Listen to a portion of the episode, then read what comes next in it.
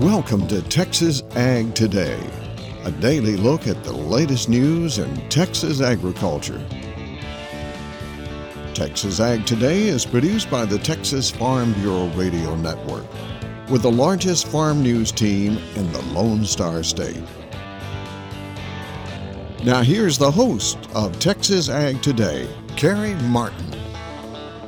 Hello, Texas. So glad you've taken the time to join us for Texas Ag Today. Well, we all know we have a problem in the meat processing industry right now, and Washington is taking notice on Friday. The federal government announcing a $500 million plan to expand meat processing capacity here in the U.S. Plus, it's time to make those nominations for your county FSA committee. We'll have those stories and more coming up on today's show. My name is Carey Martin. I'm your host, along with the largest and most experienced farm news team in the Lone Star State. And we're all standing by to bring you the latest news in Texas agriculture, from the piney woods of East Texas to the rocky ranges of the Trans Pecos, and from the Panhandle down to the Rio Grande Valley. There are all kinds of wheat varieties out there.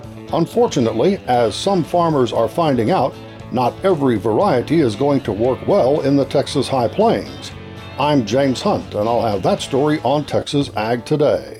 U.S. beef and pork team up with Mexico Local Food Products Campaign. I'm Tom Nicoletti, and I'll have that story on Texas Ag Today. A new digital map of broadband service shows that rural Texas is not up to speed. I'm Gary Joiner, and I'll have those details on Texas Ag Today. We'll have those stories, plus Texas wildlife news and a complete look at the markets, all coming up. Time is running out for Texas farmers and ranchers to make nominations for their local Farm Service Agency County Committee. Jessica Domel has the story. FSA County Committee members make important decisions about how federal farm programs are administered locally. Anyone who has participated in a USDA program or has provided information on their farm or ranch to FSA is eligible. County committees are comprised of 3 to 11 members who serve three year terms. To nominate someone, contact your local FSA office. The deadline is August 2nd. Ballots for those county committee elections will be mailed starting November 1st. Again, the deadline to submit a nomination is August 2nd. For the Texas Farm Bureau Radio Network, I'm Jessica Domel. Agriculture Secretary Tom Vilsack appeared in Iowa on Friday announcing $500 million to expand meat and poultry processing capacity in the U.S. The announcement supports the executive order signed Friday by President Joe Biden. Vilsack says the funds aim to create a more competitive market for farmers. The executive order essentially directs the Department of Agriculture to take some steps which we are prepared to take. One of which is to strengthen our Packers and Stockyards Act so that we are able to identify when there's unfair practices or discriminatory practices or circumstances and situations where farmers and producers are not getting a fair shake from the market. USDA announced its intent to invest 500 million in American Rescue Plan funds to expand meat and poultry processing capacity. They also announced more than 150 million for existing small and very small processing facilities to help them weather COVID, compete in the marketplace, and get the support they need to reach more customers. There are a lot of wheat varieties out there, but not all of them will work on the Texas High Plains. James Hunt explains from Amarillo. Our story begins with Texas A&M AgriLife agronomist Jordan Bell telling us some good news about conservation-minded farmers. Over the past several years, we have increasingly seen producers who are really being more conscientious about soil management incorporating a cover crop into their production system to minimize erosion, really thinking about how they're managing their fields. And in this region, we primarily see producers come in with a wheat crop. Yes, even though we typically talk about wheat in our area being raised for grain, some farmers plant it strictly to cover the soil over the winter. But this year, the sudden strengthening of the wheat market caused some rethinking out there. This year, because of high grain prices, we actually had many of the producers who were planting wheat only for a cover decide, hey, you know what, this wheat crop is looking very good. I'm not going to terminate it. I'm going to go ahead and take it to grain. However, Dr. Bell says for some of those farmers, yields were on the disappointing side, likely because of what they planted. As producers are out looking for seed sources for their wheat crop, oftentimes from a cover crop standpoint, they are getting wheat varieties that are not well adapted to this region. Fortunately for farmers who might like a do over, Dr. Bell says there are quite a few varieties developed specifically for our area. Varieties that provide the maturities, heat tolerance, and disease resistance needed in the Texas High Plains. Every year, AgriLife publishes a wheat picks list with information on varieties that have been tested in our area. The latest edition is due out soon and we'll keep you posted. I'm James Hunt on the Texas Farm Bureau Radio Network. U.S. beef and pork are capitalizing on a buy local trend in Mexico. Tom Nicoletti tells how. With the COVID 19 pandemic sparking a nationwide buy local campaign in Mexico, the U.S. Meat Export Federation found a creative way to appeal to consumers' desire to support local agriculture. With support from the Beef Checkoff Program, the National Pork Board, and the Illinois Soybean Association, USMEF Mexico developed educational programs pairing U.S. beef and pork with local products such as hydroponic vegetables, coffee, and honey. Gerardo Rodriguez, USMEF Marketing Director for Mexico, Central America, and the Dominican Republic, explains that the program has been well received in a number of different regions in Mexico, with consumers excited to try new U.S. beef and pork recipes that also feature locally grown products. There was a big campaign nationwide, consume locally. And for us, it was certainly a challenge at the beginning that everybody was consume local, consume local, consume local. So we developed this alliance with agricultural producers of products that are not meat related. One of them is a family owned coffee farm located in the state of Veracruz, very close to the Gulf of Mexico, and very well known in the region. What we are doing with them is we're developing products like coffee cream, coffee butter, coffee as a rub. And when we work together, we develop recipes using US beef and US pork using those ingredients. We're educating the people how they can cook different type of recipes using local ingredients such as the coffee. In the other example, a couple of families they are raising hydroponic vegetables in Mexico City, and we are developing recipes using all these hydroponic vegetables so people can learn new ways of cooking, and at the same time, USMEF is supporting the local entrepreneurs. We have a list of products and states around the country. The next one is in the Yucatan Peninsula. We, will work with the honey producers, with habanero peppers. We have the state of Oaxaca, the state of Baja. There is a lot of families and communities that they are reaching us saying, we want to work together and let's promote new ways of cooking US beef and US pork using our products. So MEF will continue to support and promote these educational programs, supporting the local entrepreneurs. The U.S. Meat Export Federation is also highlighting U.S. pork ribeyes and loin chops by partnering with a major Mexican distributor to conduct a series of U.S. pork grilling workshops in various Mexican states. I'm Tom Nicoletti with the Texas Farm Bureau Radio Network. A new digital map of rural broadband service shows that Texas is not up to speed. Gary Joiner has more. If Congress soon provides funding to improve broadband access in rural America, where should the money be spent? A new digital map from the U.S. Commerce Department is pointing the way. The public map taps into data aggregated at the county, census tract, and census block level from several sources. It's easy to use. Areas needing attention turn bright red in color based on the criteria selected.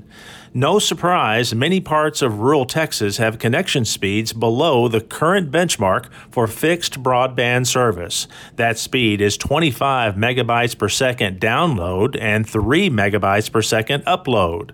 Farmers, ranchers, and others who live in rural communities struggle every day with poor connection speeds. It slows down important work at the farm and ranch, impacts schoolwork, and hampers the ability to download and share important documents. The new map should help officials pinpoint priority areas of need. It's one thing to hear from residents about poor connectivity. Now we all get to see it. I'm Gary Joiner for Texas Ag Today.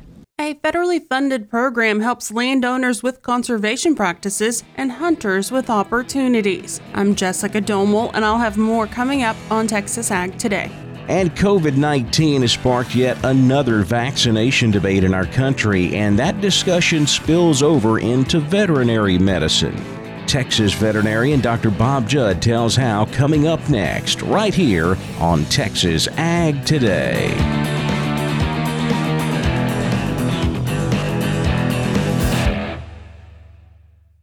When we moved to Texas, we were like fish out of water. We didn't know anyone in our neighborhood until our Texas Farm Bureau insurance agent came to the house. She was so helpful and reassuring, a friendly face with that Texan hospitality I'd heard about. When we purchased a Texas Farm Bureau insurance policy, we knew we were making the right choice. We knew our family would be protected.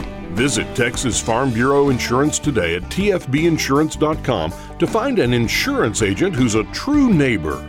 Coverage and discounts are subject to qualifications and policy terms and may vary by situation. We're keeping you informed on everything happening in Texas agriculture on Texas Ag Today.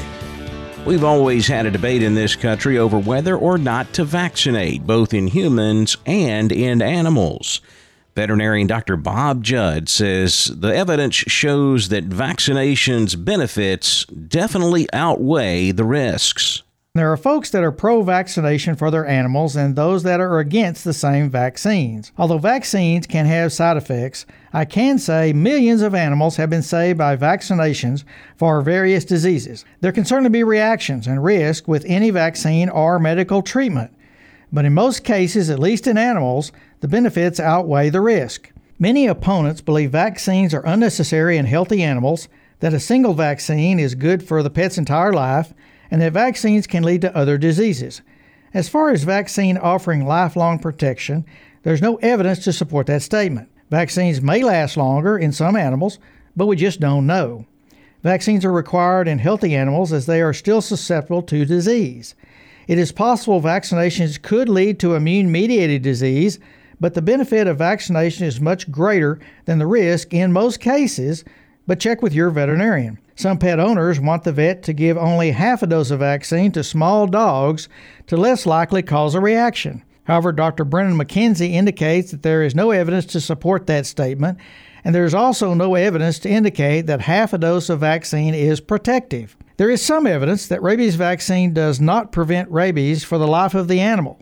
Plus, rabies vaccine is required at least every three years by governmental authorities due to public safety concerns. So if you have a question about vaccine for your pet, check with your veterinarian who is your animal health expert. I'm Dr. Bob Judd. This is the Texas Farm Bureau Radio Network. A federally funded program helps landowners with conservation practices and gives hunters new opportunities. Jessica Domel has today's wildlife report. Texas landowners may now be compensated for allowing the public to hunt and fish on their land. These leasing opportunities are available through the federally funded Voluntary Public Access and Habitat Incentive Program. William Burkhead, coordinating wildlife biologist for Quail Forever, says there are several benefits for landowners who enroll. We do pay for the leasing opportunities, and there's funding for habitat incentives so that landowners can do more wildlife friendly management practices, whether it's planting certain crop species or creating corridors or stuff like that. There's funding for that as well. Burkhead says the program works with landowners to ensure that their needs are met. Our contracts are very flexible If the landowner needs to have the lease completely shut down to run cattle or harvest a crop for a week during the season, we can for sure accommodate for that and essentially shut down the lease for that period. We also keep it to legal shooting hours. There's not going to be anyone uh, trying to camp or do anything like that. There are also benefits for the general public. It really just opens up more public hunting, which is going to in turn increase the amount of hunting licenses, which, you know, as we all know, it's going to increase the amount of actual funding for federal and state programs like the VPA through the Pittman Robertson Act, which is just going to increase the amount of opportunities that state agencies, NGOs like Quail Forever, and federal agencies can actually get some really good habitat and conservation work done. You can sign up by emailing Burkhead at wburkhead at quailforever.org. For the Texas Farm Bureau Radio Network, I'm Jessica Domel. Yet another jump in the corn market sent feeder cattle lower on Monday. We'll take a complete look at all of Monday's market action coming up next. Keep it right here on Texas Ag Today.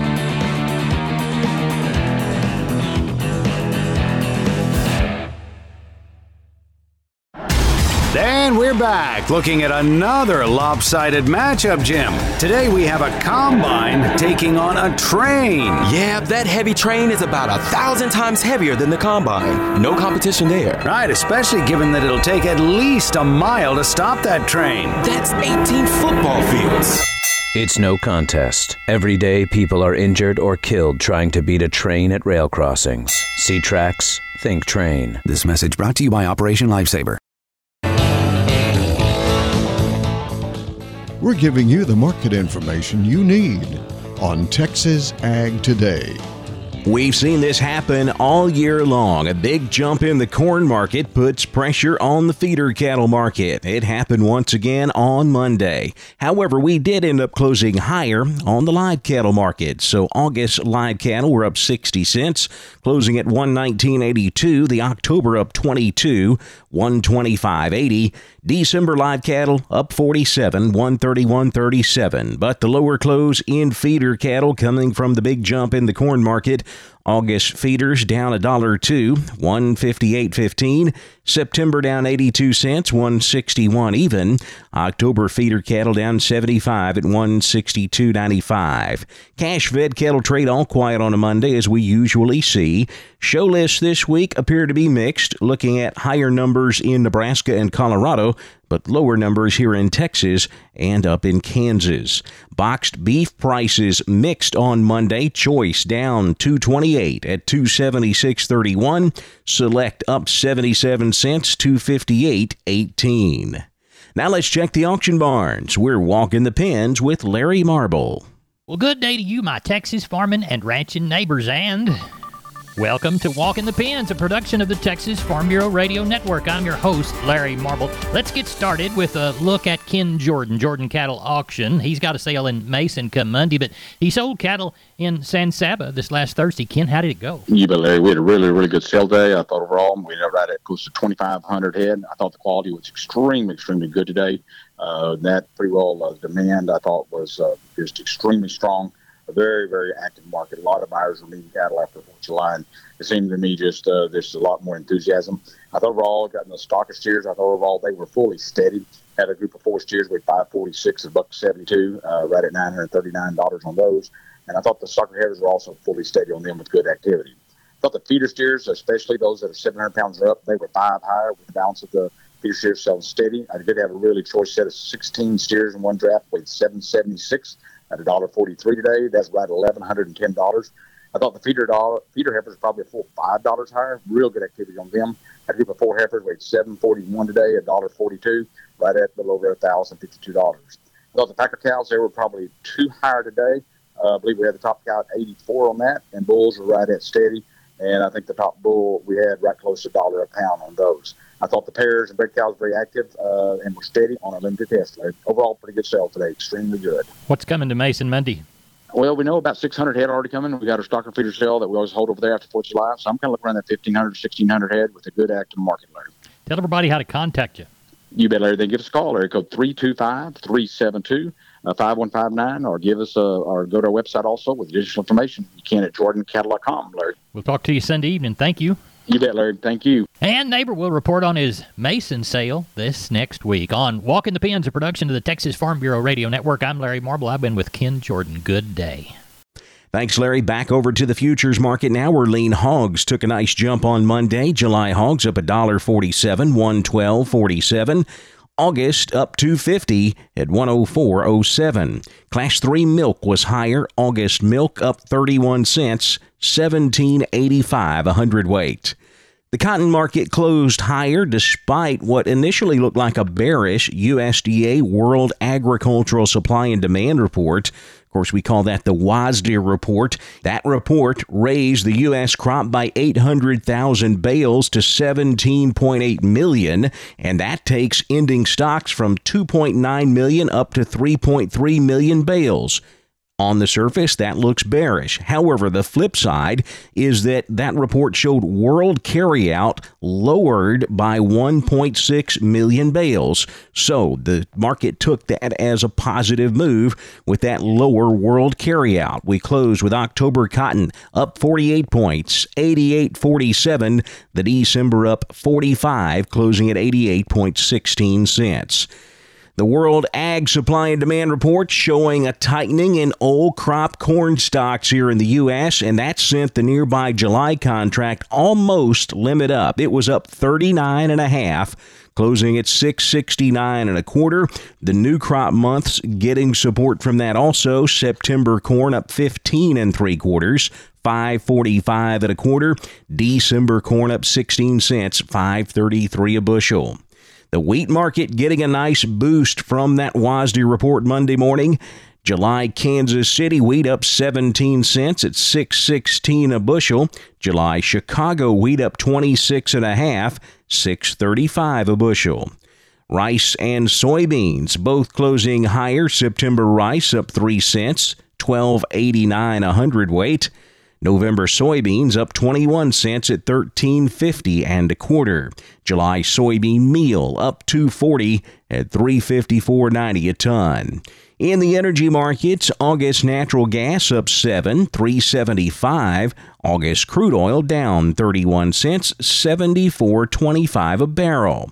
The financial markets slightly higher on Monday. The Dow up 116 points, 34,986. The Nasdaq up 21 at 14,723. The S&P up 13 at 4,382. That wraps up our look at the markets, and that wraps up this edition of Texas Ag Today. Don't forget, we'll be right back here tomorrow to bring you all of the latest news in Texas agriculture. I'm Carey Martin. See you next time, right here on Texas Ag Today. Thanks for listening to Texas Ag Today. Be sure to subscribe to our podcast on Apple Podcasts, Google Podcasts, or Spotify. For more Texas ag news and information, check out our website at texasfarmbureau.org or tfbradio.com. Texas Ag Today is a production of the Texas Farm Bureau Radio Network.